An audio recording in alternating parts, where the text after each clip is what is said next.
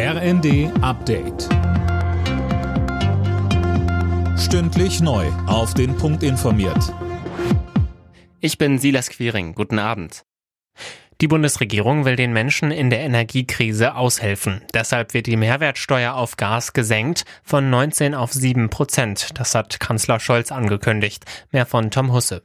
Ein Durchschnittshaushalt spart damit um die 430 Euro im Jahr. Das Ganze soll zeitlich befristet sein, bis Ende März 2024. Heißt, die Steuererleichterung gilt dann so lange wie die Gasumlage, die alle Verbraucher ab Oktober zahlen müssen. Scholz betonte außerdem nochmal, ein weiteres Entlastungspaket für die Verbraucher ist auf dem Weg.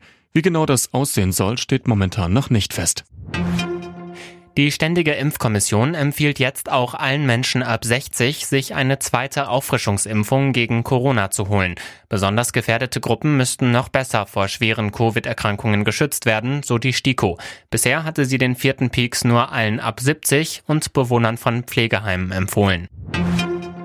Die Lage auf dem Ausbildungsmarkt hat sich nochmal verschärft. Über 40 Prozent der Betriebe konnten im letzten Jahr nicht alle Lehrstellen besetzen, so der Deutsche Industrie- und Handelskammertag.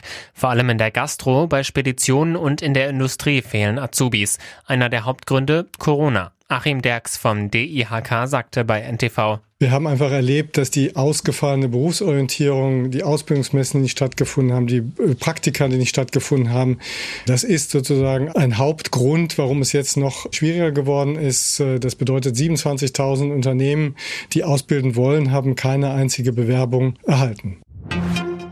Bei den European Championships in München hat Läuferin Konstanze Klosterhalfen als erste Deutsche EM-Gold über 5000 Meter gewonnen. Weitspringerin Malaika Mihambo konnte ihren Titel nicht verteidigen. Sie landete auf Platz 2. Nochmal Silber gab's überraschend im Hochsprung für Tobias Potier.